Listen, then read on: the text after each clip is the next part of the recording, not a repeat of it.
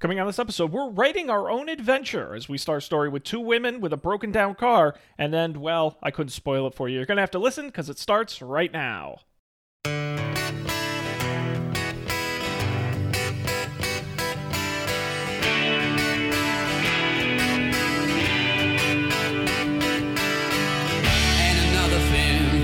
Wondering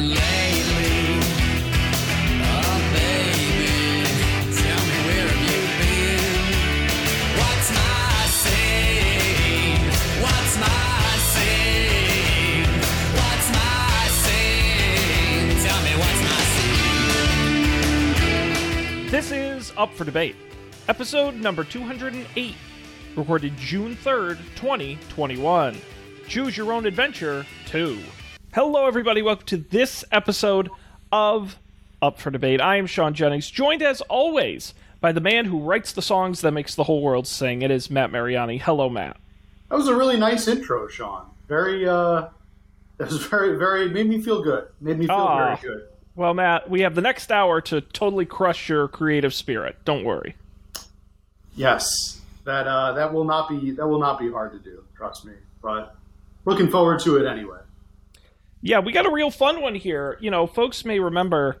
Um, obviously, everyone's listened to every episode of the show, so I shouldn't have to tell you. But just in case you forgot, um, we famously quite a while back. I'm trying to track down when exactly we did it. Uh, but we did one of our famous creative challenge episodes where we created our own story, uh, and it was a choose your own adventure was sort of the uh, the concept of that, uh, Matt. And if you don't remember, we sort of started with a generic prompt, and then you and I would each take turns sort of narrating a, a paragraph or a section of the story, but then we would leave it at with three with three choices for the next person to pick one and then continue the story. Does that make sense? That definitely makes sense. Yeah, it's all coming back to me. It's all Yes. coming back to me. Um, I remember many. We had some of our most iconic moments doing uh, creative challenge. You remember the Ottoman full of blood? Uh, that was the very first time we wrote a story. That was a, a disaster. Um, I it. do, uh, yeah. no. our creative challenges, I would argue, have failed more than they've succeeded. So tonight is uh, hopefully going to be an exception, not a rule. Do you remember the infamous board game episode, Sean? I do remember create your own board game. I remember create your own restaurant. Um.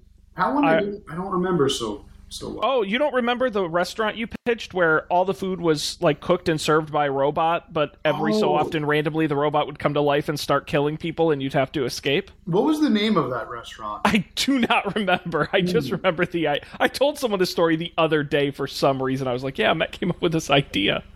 Yes. Um, yeah, or the uh, obvious. I think our most successful ever was coming up with our baseball team, yes, our minor league baseball team. our t- Tacoma Grits. We wrote commercials. We wrote commercials. That was successful. Um, so it's it's been a mixed bag, but I think this concept worked well last time. We're going to give it another shot, take turns telling a story, and by the time the next hour is done, who knows where we'll have ended up.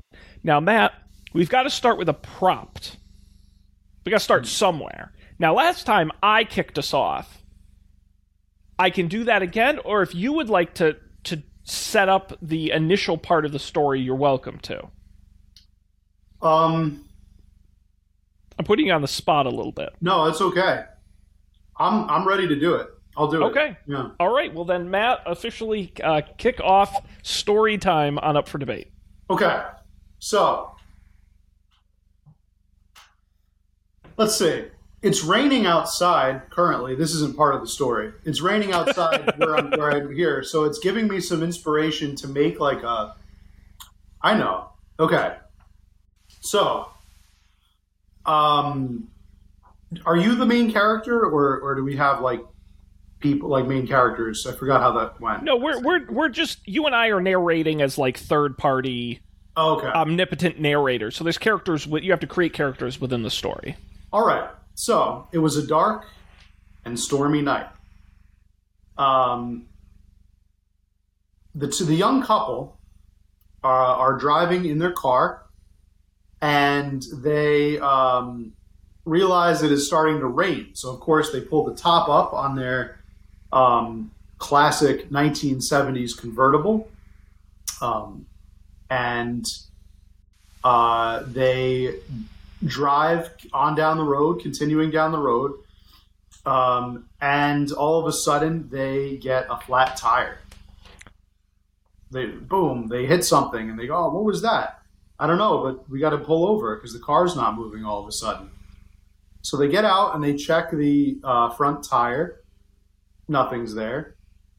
They check the other tire and the back, and sure enough, there's a big hole in it. And oh no, since this is the 1970s, says the the um, lady in the front seat, uh, there's no way that we can contact anybody uh, and tell them, you know, where we are and, and that we need help.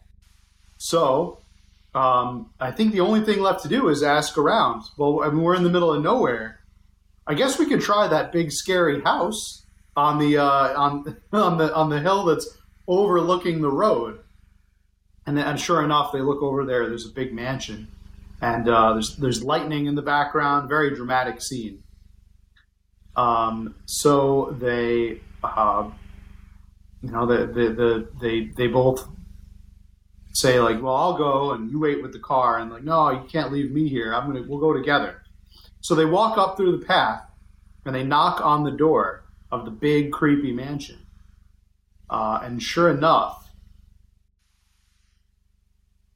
who's on the other side, Sean?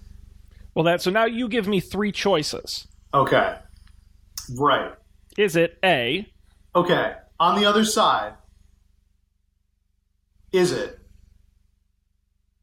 a large, grotesque figure, mostly shrouded in shadow? Is it a um, short, hunched over um, assistant with a wild look in his eyes, or there's no answer at all. After knocking on the door, the door creak, creaks open very slowly. And though most of the house inside is dark, what they see in front of them directly is a small, hunched over assistant type person uh, who is standing there at the door. Our couple, uh, their names, uh, it's the 70s, uh, Evelyn and uh, Carol, two women uh, who aren't legally married because that's not a thing you can do, but they are a couple. Um, stand there confused at this feeble gentleman. He's not old. He's just tired and hunched over. Um, Carol turns and, and says to the man, uh, "E- "Excuse me, do you uh, do you happen to have a phone? We have a flat." The man just looks at them, stares for just a moment too long, then, without saying a word, turns and walks into the house. Carol and Evelyn uh, take that as a sign that they should enter the property. They walk inside the door. What do they see, Matt? Is it A, uh, a a dusty mansion with all of the furniture covered in in drop cloths, a place that looks like it hasn't been lived in in a long time? Do they see B, a whooping hopping party uh, with everyone dressed to the nines, having a groovy time in the 1970s, or is it C? It's so pitch black they don't see anything.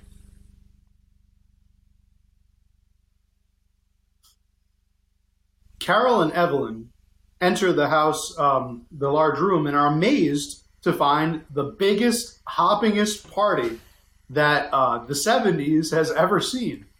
Uh, they were so excited, they forget all about their car troubles for the moment and just decide to get in the groove, you know. Um, and uh, lo and behold, they see a, a massive crystal disco ball in the center of the room. Uh, Carol turns to Evelyn, and being the more adventurous one in the couple, uh, she says, All right, come on, let's cut loose. Who cares about that crummy old car, Daddy O? Let's get on the dance floor and uh, really turn that this notch up. Evelyn, of course, the the the uh, ever present prude of the relationship, says, "Gee, I don't know. Um, wouldn't it be better to just like, I don't know, you know, ask somebody about our car? Like that old assistant guy, he looked a little weird, but like maybe um, maybe he he might he might uh, have a phone we could use or something." And then Carol's, but you know, lo and behold, she's she's actually talking to no one because Carol is already on the floor, shaking her groove thing and getting just cut, cutting loose with all the people around. Um, three, count them three, different um, people approach her simultaneously. She knows that she can only talk to one of them before um, you know the party kind of sweeps her away. Does she talk to the waiter bringing around hors d'oeuvres? Does she talk to who is? Um, he looks he looks a little a little suspicious, like he's got a secret that he's not telling. Uh, does she talk to the um, young uh, lady who is dressed like a- an Egyptian pharaohess, or does she talk to the um, insurance salesman who is also at the party? Uh, Matt, I am going to make a choice, but I- I'm going to skew the format a little bit. I want you to play Evelyn in the following conversation. Okay. Excuse me, would you like a bacon wrapped scallop?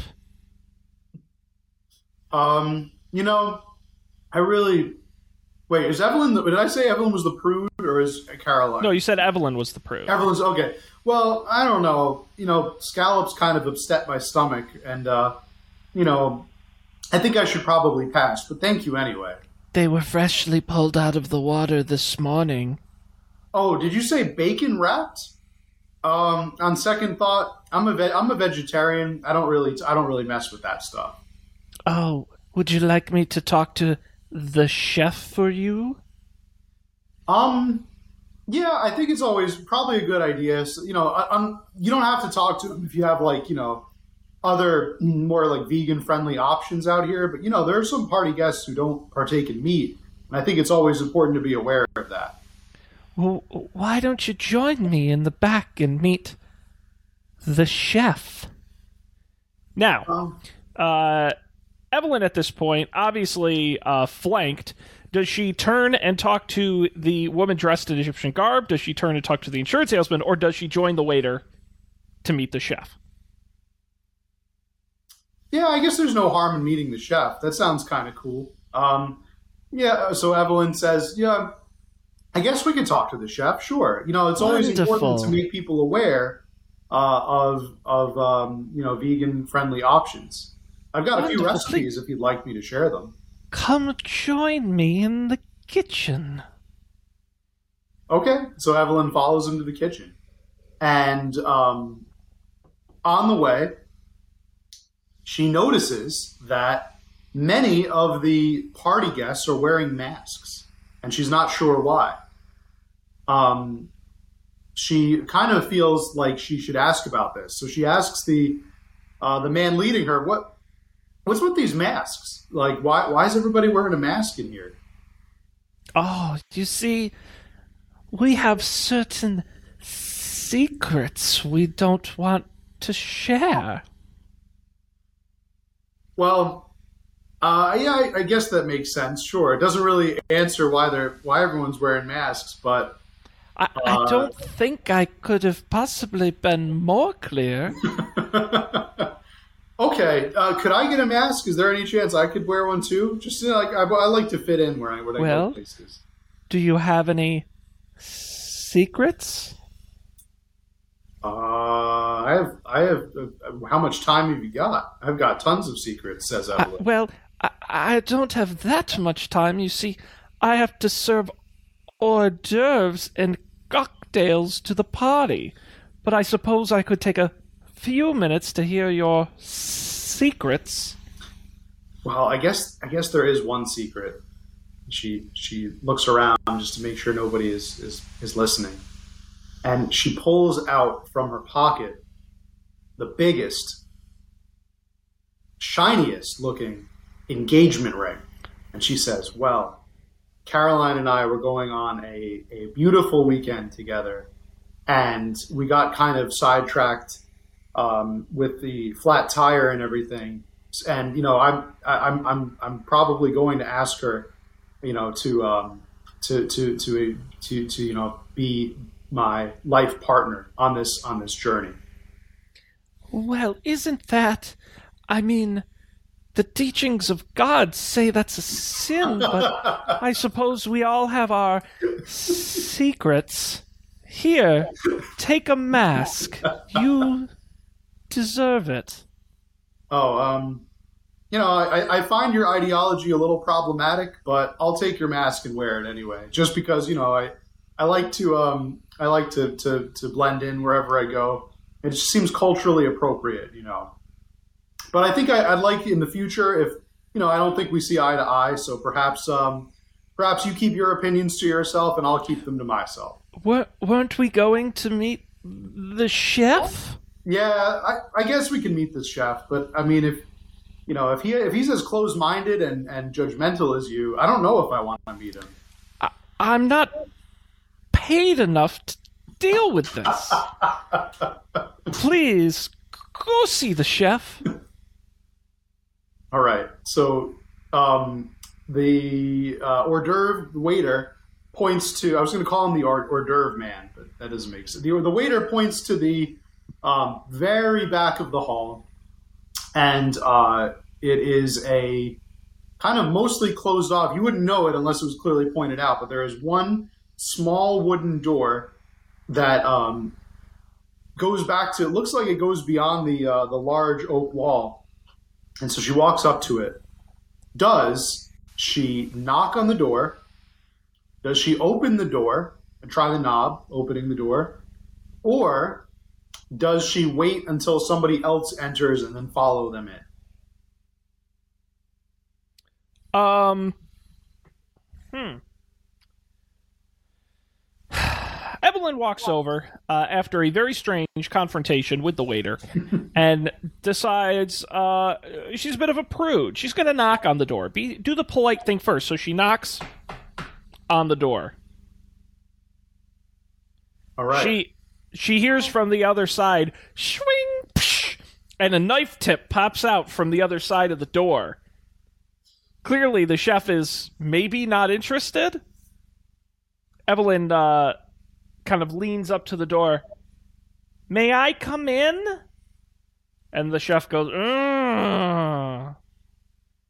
For some insane reason, Evelyn takes that as a reason to open the door. she opens the door and peeks in. Inside, she finds a rather nice kitchen. Spacious, palatial, plenty of room for making all sorts of good treats for the party guests. Behind uh, the counter, she finds the largest man she's ever seen.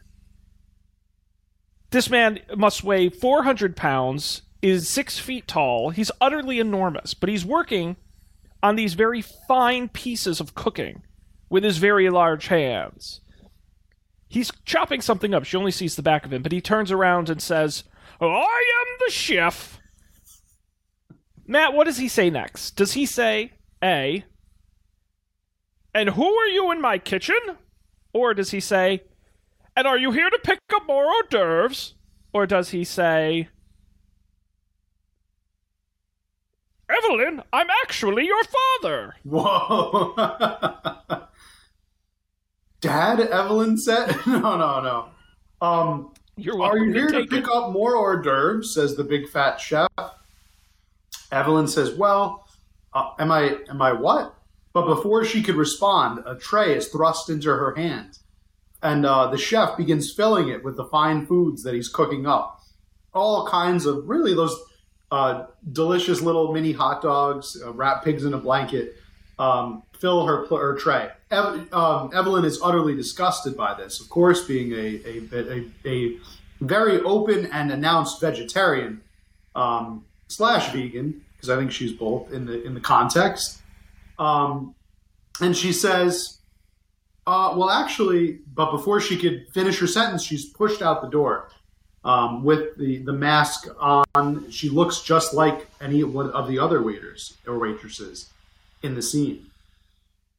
Um, well, that was certainly odd, but I guess I, I won't be allowed back in there to see the chef again until I serve all of these hors d'oeuvres. So let me go back out there and you know I'll, I'll help out. I'm a, I'm a, I'm a helper. I try to help people when I can. And you know, I, I, I ever since I ditched that community service job back at the um, academy, I felt like I really had this hole miss like in my heart missing for like for like serving others. So I'm gonna go and serve these um, cocktail weenies, uh, even though I find them repulsive. But you know, it's not for me to to condemn others. So she starts like serving the cocktail um, uh, weenies out to the various people. Does she first go to the uh, young lady in the Cleopatra outfit?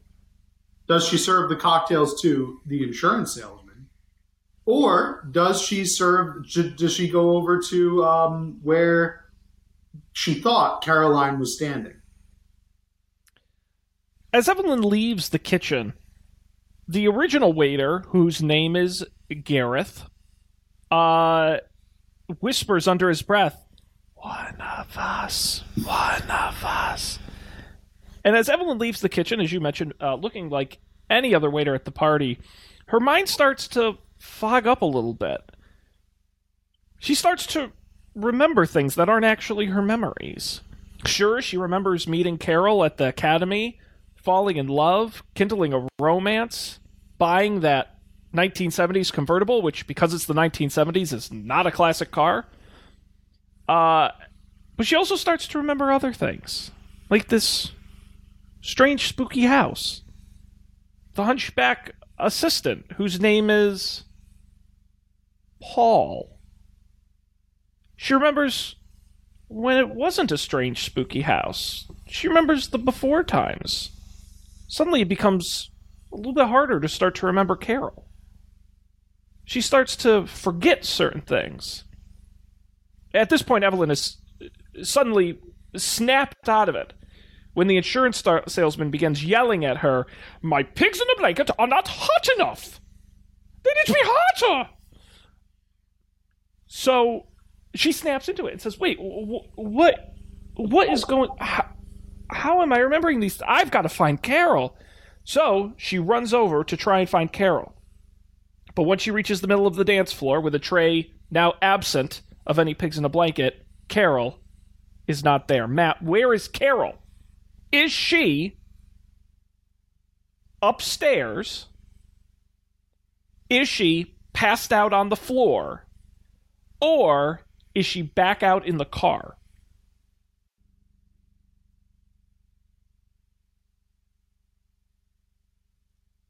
Evelyn looks around frantically.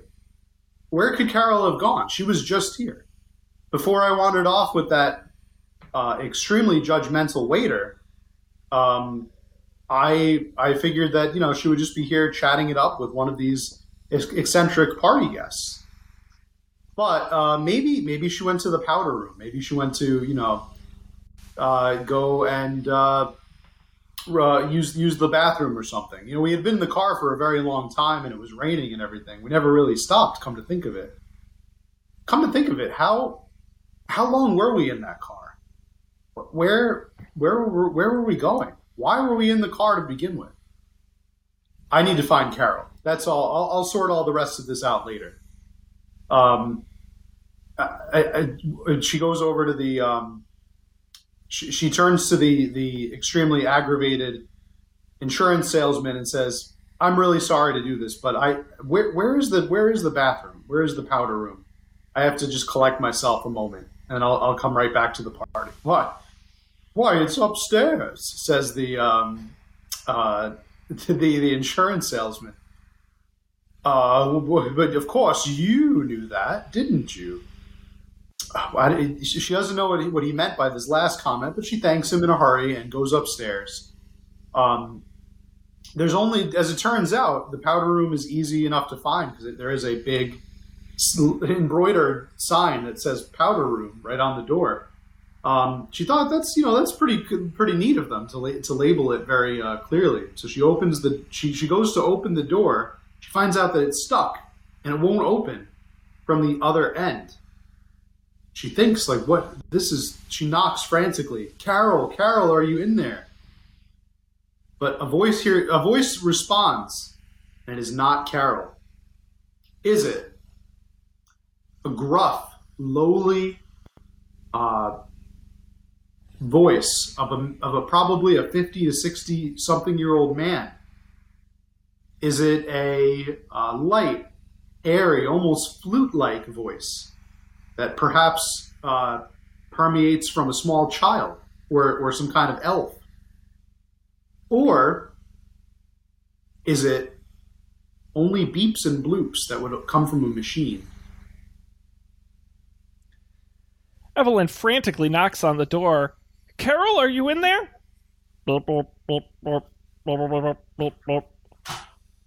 Oh my god, what is that?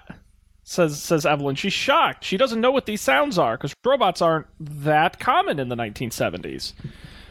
She said, "That's some sort of mechanical sound. I've got to get in there." But she tries the knob again. It's clearly locked. I've got to find some way in. So she looks around the rest of the upstairs. It's a hallway with several doors. She walks down the hall um, and sees three doors in front of her. One of the doors says, Secret Laboratory, do not enter. The next door says, Nursery. And the third door says, well, you can't read what it said because it was aggressively scratched out in a very uh, aggressive fashion. Matt, which door does she go in?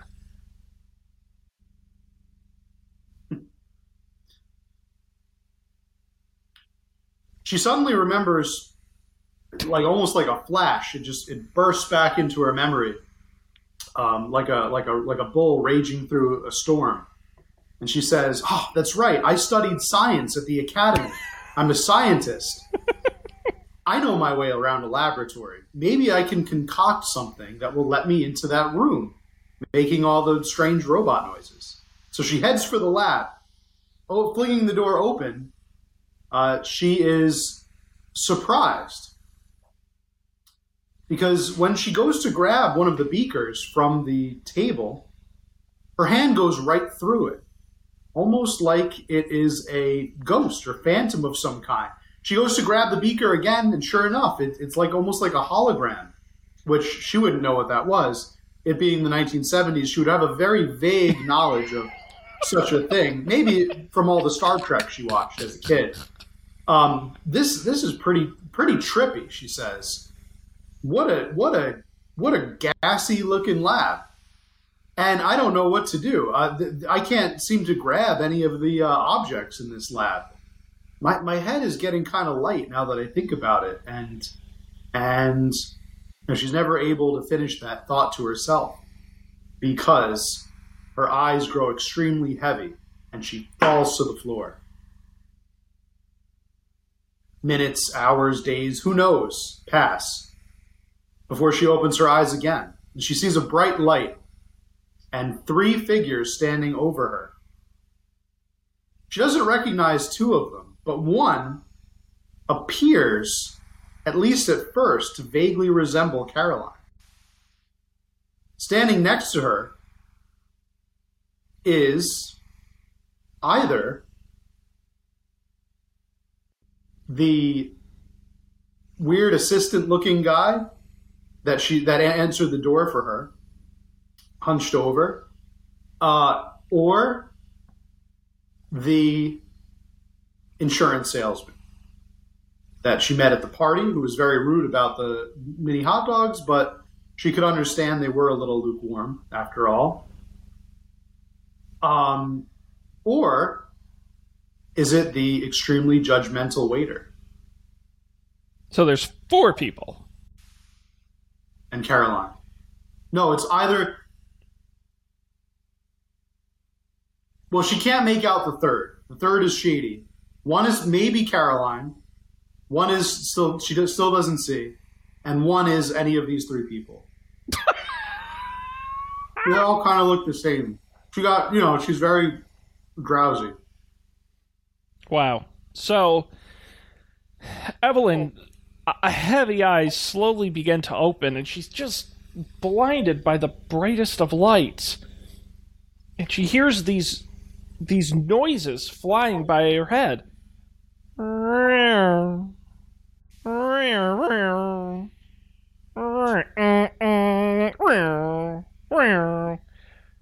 Oh, slowly her eye clear. Ah, she's under a streetlight on the highway. Oh, it's blinding. Her eyes slowly come to. Standing there is a vague man she can't make out who just walks away. He's not part of the story.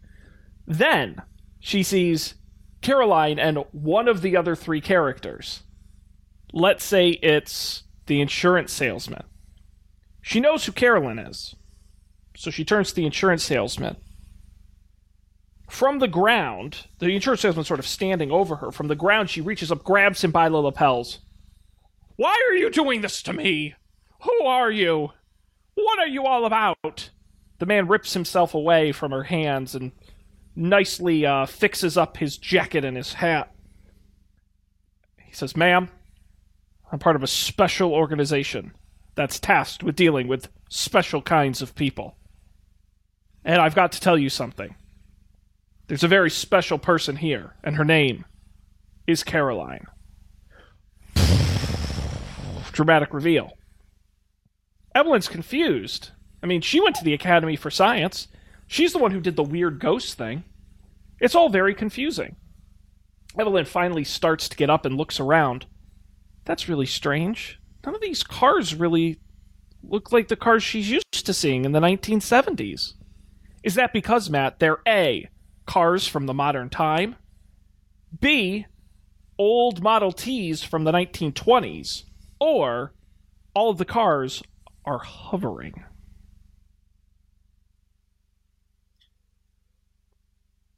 This this is kind of this is kind of new to me.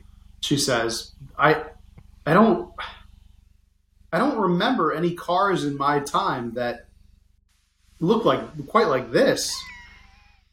what what are you talking about? The insurance salesman says, or, the the uh, would be insurance salesman says, "Get yourself together.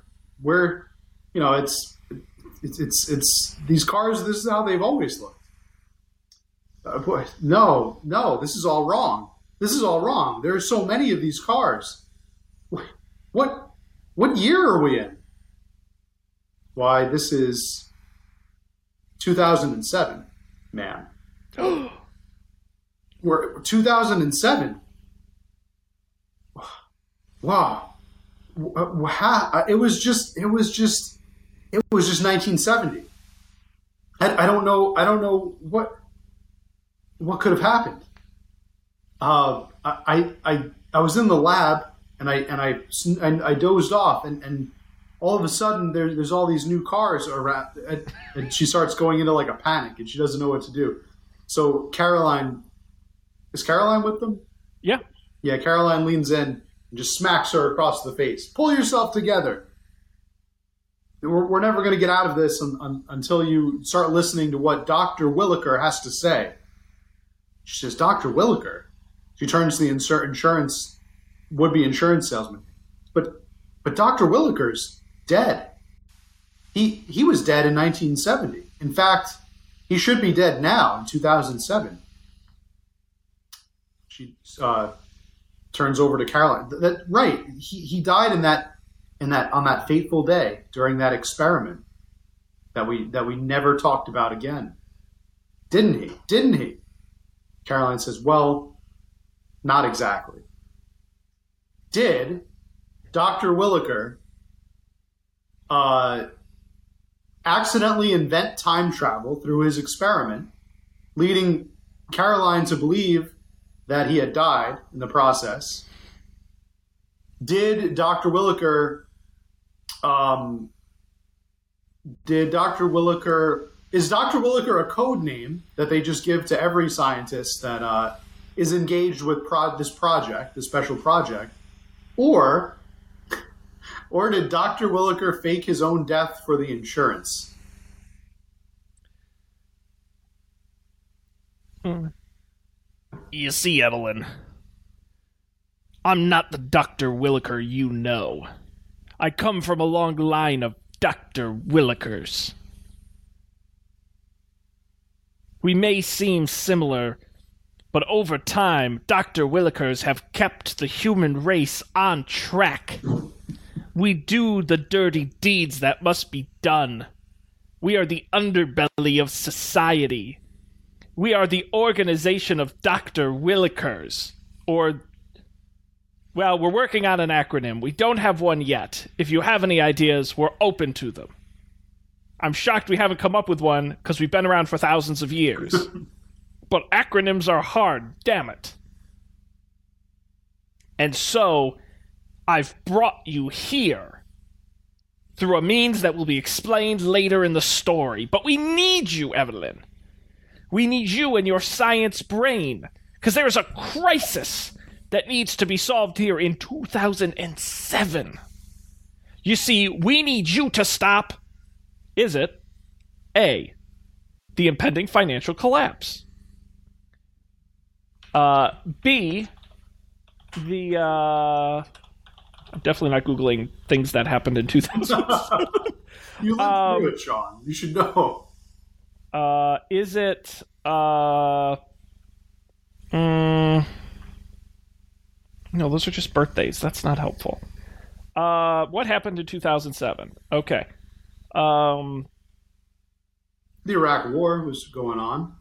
I was going. What year did the challenge? Not the Challenger, the uh, Columbia shuttle. Oh, I think that was. I think that was. I thought it Uh, was 2006. Yeah. Okay. Um. I'm definitely googling that. Um, that was. Ah, boy, I'm very bad at this. uh, Maybe nothing interesting happened. Uh, okay. We need you to s- uh, listen to me, Evelyn. We need you to either stop the impending financial crisis, stop that crazy astronaut lady from driving across the country in a diaper. Do you remember that? Or we need you to stop Zack Snyder from making 300 That I remember. so that he never makes the DC extended universe.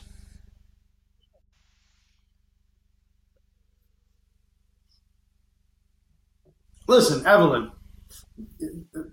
Things are things are in motion right now that you can't possibly comprehend. Things that will have drastic, drastic impact on the future of this nation, the future of this world. We are here to stop a very, very significant event from ever occurring. There's there's no way um, if we allow it to happen that uh, the repercussions are, are, are almost endless. Uh, we need to get the timeline back on path. And and, and Evelyn says, "Oh, oh, okay. Um, 2007. That I, I still can't believe we're in the future, but what what kind of things are happening that we need to stop? Is it is it an, an, uh, an alien invasion? Are we are we here to stop um, like a war of, of some sort to happen. The, the Soviet Union, maybe maybe they, they are about to nuke the capital or something. No, Evelyn, a movie is going to come out soon called Zack 300, Snyder. directed by Dan Snyder. It- Dan it's- Snyder owns the Washington football team. Zack, Zack Snyder, yeah. But we should stop Snyder. him too. That's all right. That's where the confusion was. He should be stopped. Yes, he should be stopped before he ever bought the team. Um, Zack Snyder, yes, is um, he, he's going to make this movie 300. A, a, a movie? What? What are you talking about? 300? What? What is? What do we? Never mind that. I, I I told you I have no time to explain. We need to stop this movie from ever happening. Otherwise, the, the repercussions on this world will be catastrophic. Um, okay, all right. Let's. We we need to go. Nobody's going anywhere, says Caroline. Nobody is going anywhere. She reaches into her lab coat pocket and pulls out a nine millimeter pistol or a beaker with a glowing green, greenish blue, mostly blue liquid, or a cell phone, which I guess would be well, no, it's still, it's Nobody's going smartphone. It's a flip anywhere, says Evelyn. Uh, says uh, Carol as she pulls out her Nokia Razr. You see, I made you bring me here for a reason. Nobody understands the brilliance of Zack Snyder. You see, they let him make 300. But that wasn't enough. Then he made Watchmen, but that wasn't enough. Then he made Legends of the Guardians, The Owls of Ga'Hoole. But that wasn't enough. And then he made Sucker Punch, and we all agree that one was bad, but they still allowed him to run an entire cross platform, multi dimensional film and television entertainment experience. Zack Snyder is a genius. You see, a genius. He knows how to make things in slow mo and then come out of slow mo very quickly. I will not let you stop his brilliance. That's why I'm on the phone with. Is she on the phone with the current president, George H. George W. Bush? She's on the phone with uh the head of Warner Brothers. Or is she on the phone with Pizza Hut because she's hungry?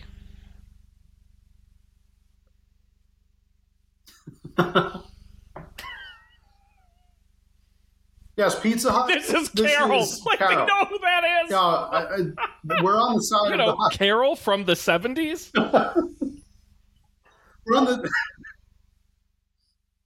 I would like uh, three large stuffed crusts. Do you deliver to the uh, the estate of Zack Snyder, perhaps? That's where I'm located. Yeah, yeah. I he'll he'll he'll he'll sure appreciate it. Yeah. Okay. Thank you.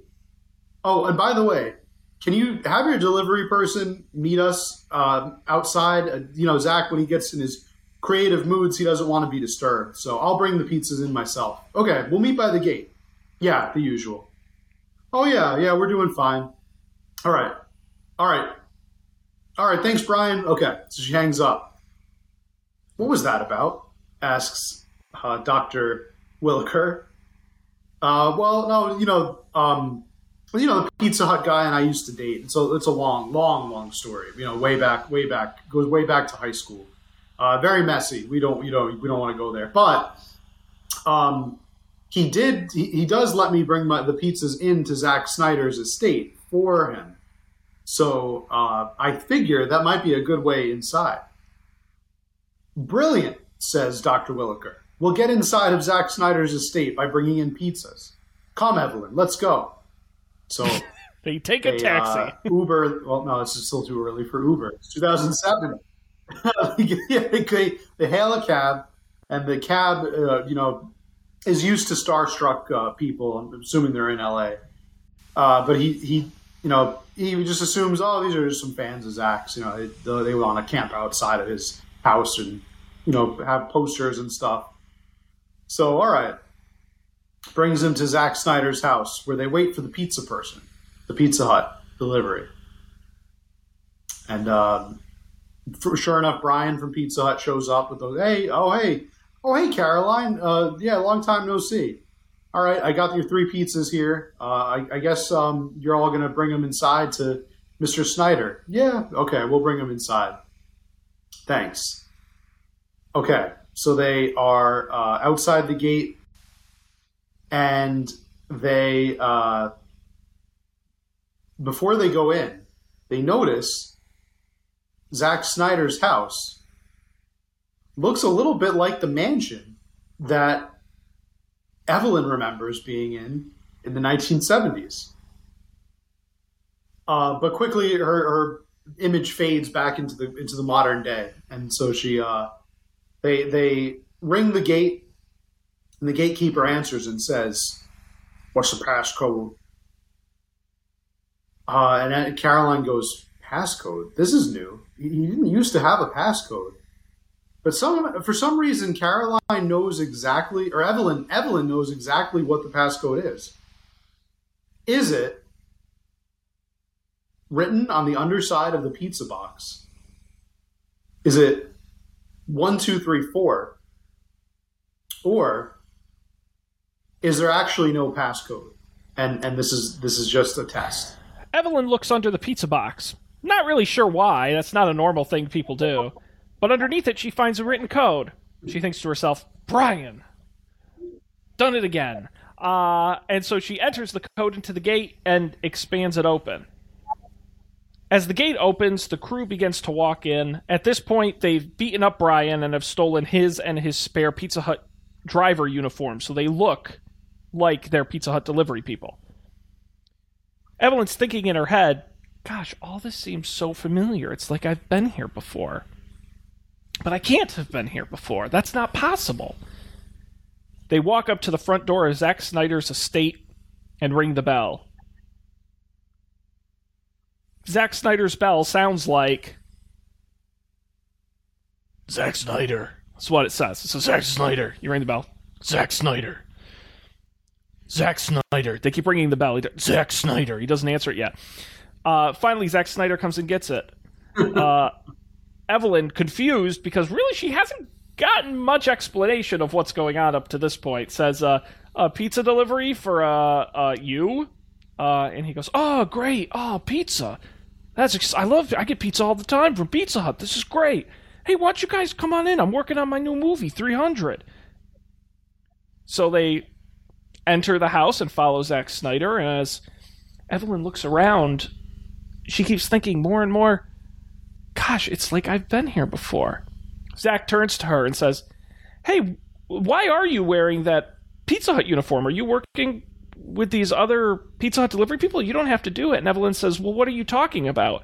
And he goes, Well, you shouldn't be wearing a Pizza Hut uniform. You're A. Lena Headey, star actress of the film 300. B. His live in maid, Consuela. Or D. Zack Snyder's stalker, Cindy, who Zach is actually really cool with because he's got twisted mind. So he actually loves the fact he has a stalker and hangs out with her all the time.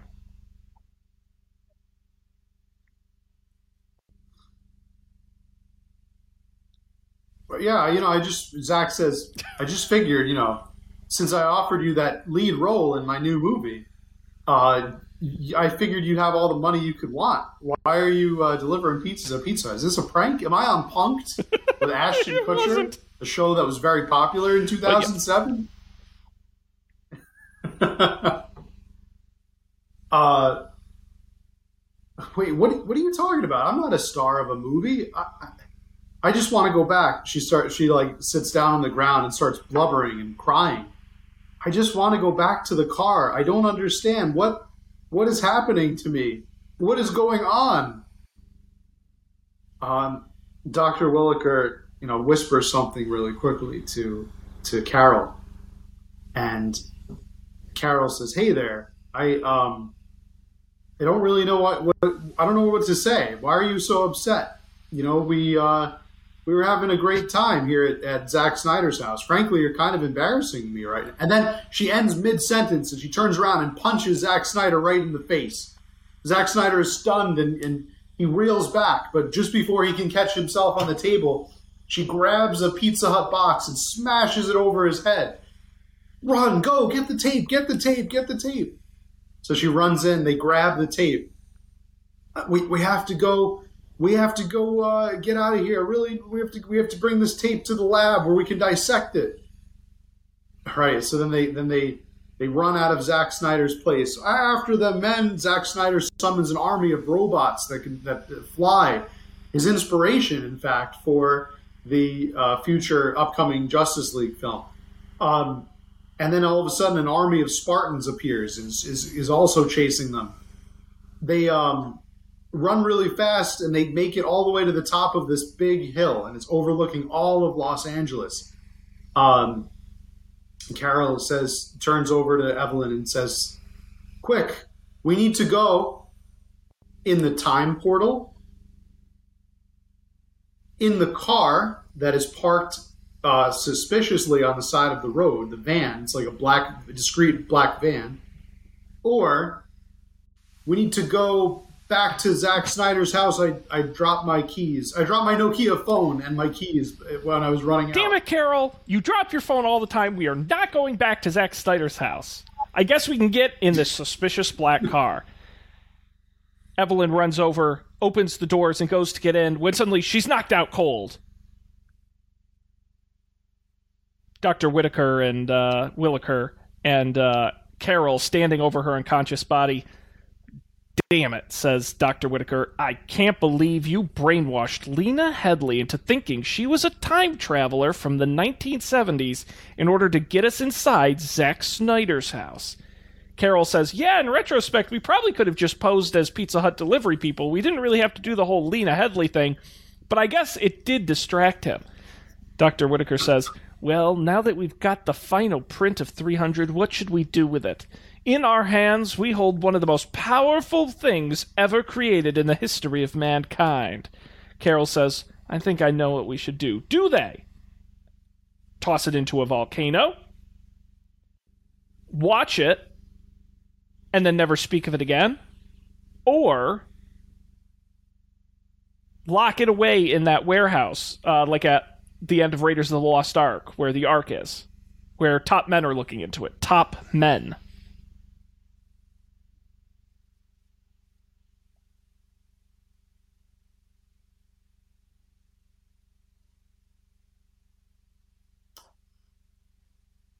Radio control to ground, radio control to ground. This is CR11 copter.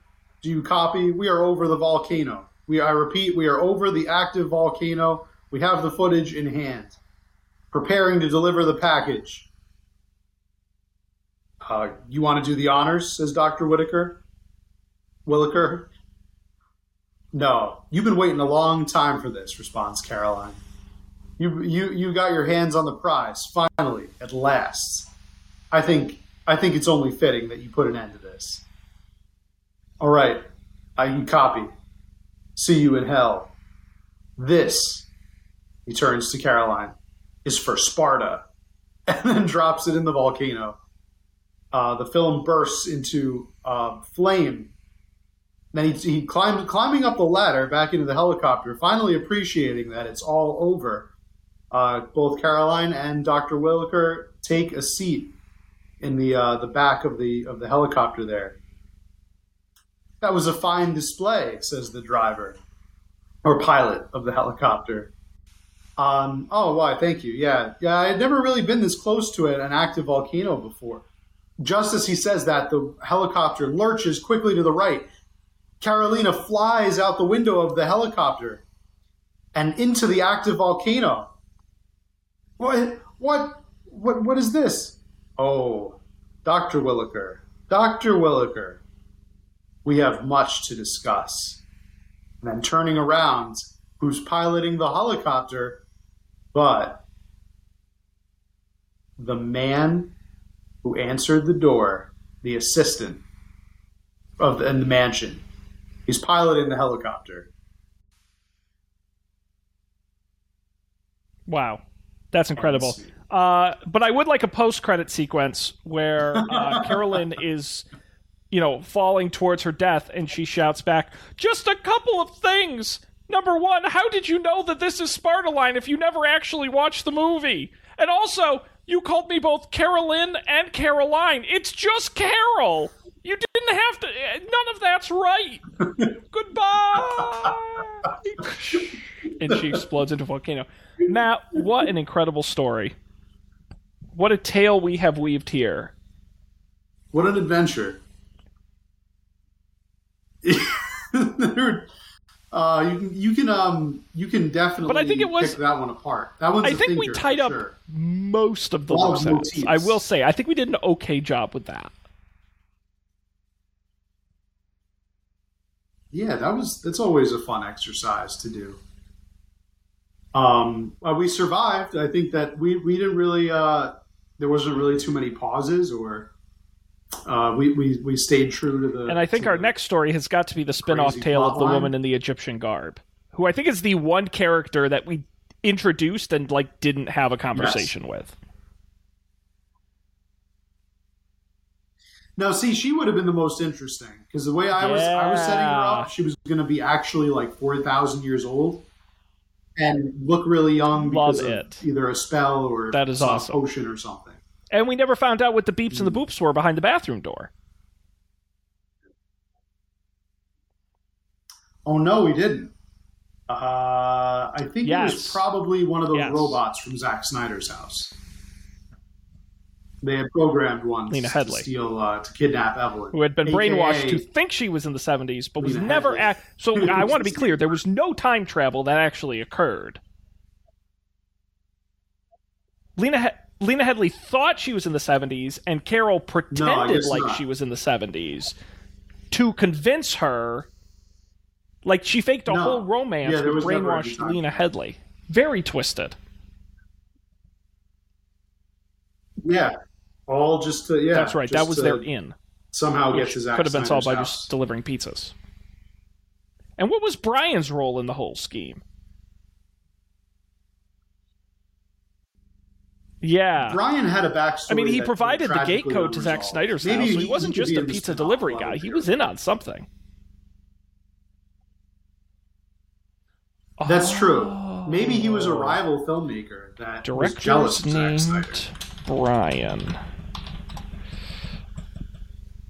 He was Brian De Palma, director of 1996's Mission Impossible, Yeah. who was out for revenge. Oh, of course. Yeah. He was jealous because he wasn't invited to, to film to be on uh, the, also directed the uh, on horror film Carrie, uh, as well as many uh, Scarface as well. He directed Scarface. Oh, okay. So Brian De Palma, famous director. Um, Classic. Matt, that was a treat. I think we're going to have to revisit this uh, concept at some point. Come back, write another story. It was certainly more cohesive than our last For one. sure. Uh, great I'll be there. Hope everyone enjoyed it as much as we did. Matt, we can tease what we're doing next week on the show, uh, which is our the book club is back. Have you have you started Bad Blood? It is. Uh, not yet, but I will very soon. I just finished the book I was currently reading, so now that opens this up. That uh, I will, um, I will, I will give it a shot. Actually, the book I was reading turns out, um, you would you would probably be very interested in. If I had if I had started it a little earlier and had it in time, I would have probably pitched it to you. I was reading. Uh, Oh yes, called Blood, Sweat, yes, and yes, yes. That just came out, didn't it? It's very similar. Yes. And Yeah. was it good? It did. Yeah, Oh, okay. it's it's brand new. Very good. Really good. Yeah, it was. It, it, a lot of it reminded. It, it was in the same vein, I guess, of uh, a lot of it very reminiscent of uh, console wars, but more modern, like a more modern take. And it's it's about it's about like different game studios and and uh, like basically all of the really like stressful and uh, chaotic shit they've had to do in order to um, meet deadlines. It's very, very interesting stuff. They talk about um, every chapter deals with a different game in a different studio, and pretty much like how, how the, the game was extremely close to never seeing the light of day if like X, Y, and Z didn't happen that were like just not like Nothing Oh, short I of miraculous confused things. this It's- it's with cool another book. book. The author of Blood, Sweat, and Pixels made like a semi sequel. Did you know about this? oh yeah Yeah, that came out in 2017. He literally and just released a book in May called Press Reset. Which, which is basically this. Oh, Press so Reset. heard, Yeah, I have heard of okay. Press Reset. Yeah, I'm definitely Yes. going to add this to my list. This is great. Good suggestion. Actually, yeah, I he was he was pitching Press Reset in a podcast I was listening to, and then I think I bought Blood, Sweat, and Pixels actually by mistake, thinking it was that book. But it's it's a good read, and I'll probably read uh, Press Reset afterwards. But yeah, his writing style is very good. Um, it's uh, you know, it's it's pretty. I wouldn't say it's it's eye opening because I mean I'm somebody who knows that the uh, video game industry is a lot less glamorous than it appears to be. But I guess if you're one of those people that's like, well, making video games is fun. I, I, I would, I it's a dream job, and I'm sure it is a dream job to many. But Yeah, no, that's great. Well, next week we'll be reading Bad too. Blood by John Carreyrou, and um, we'll also be talking about the HBO documentary. So make sure you uh, watch that as well. Um, great book, great story overall, uh, and I'm excited to talk about that next week. But uh, we are going to begin to wrap it up here. I will quickly tease. You know, I always tease up for debate on Don't Panic. I got to tease Don't Panic on Up for Debate. Colby and I did a new episode this week. Matt, we talked about. Are you ready for this? Kellogg's the cereal people have released a cereal robot. And it's kind of like a you know like a Coke freestyle machine where it's got all the different Cokes and all. They made a cereal bot that you go to it and you can mix different types of cereals with different types of milk and different types of toppings. And you can mix and match all different kinds of stuff and you get a bowl of Oh. cereal. It is now on two college campuses. The Is bowls like cost between two ninety nine and I think five ninety nine, depending on what you put on it. But it's like they've got all different dried fruits, they've got nuts, they've got several different kinds of milk, they've got all the different Kellogg cereals. Absolutely incredible. Colby and I go nuts over that. that is interesting. I don't really. I'm not a huge cereal eater. Um, but that that kind of thing is really interesting. It's a great uh, gimmick. it's We like talk about that. Many you other things you can check it out at don'tpanic.io or look for Don't Panic wherever you get podcasts. It's a great episode.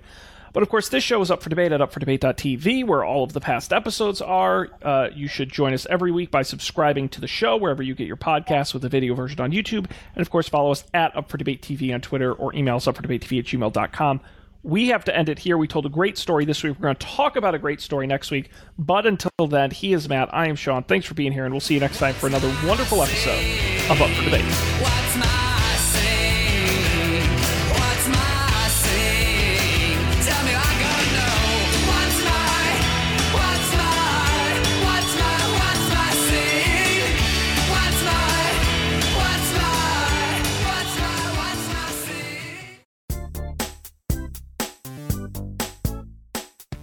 This has been a Coffee and Beer production, executive produced by Matt Mariani and Sean Jennings. To learn more, visit coffeeandbeer.tv.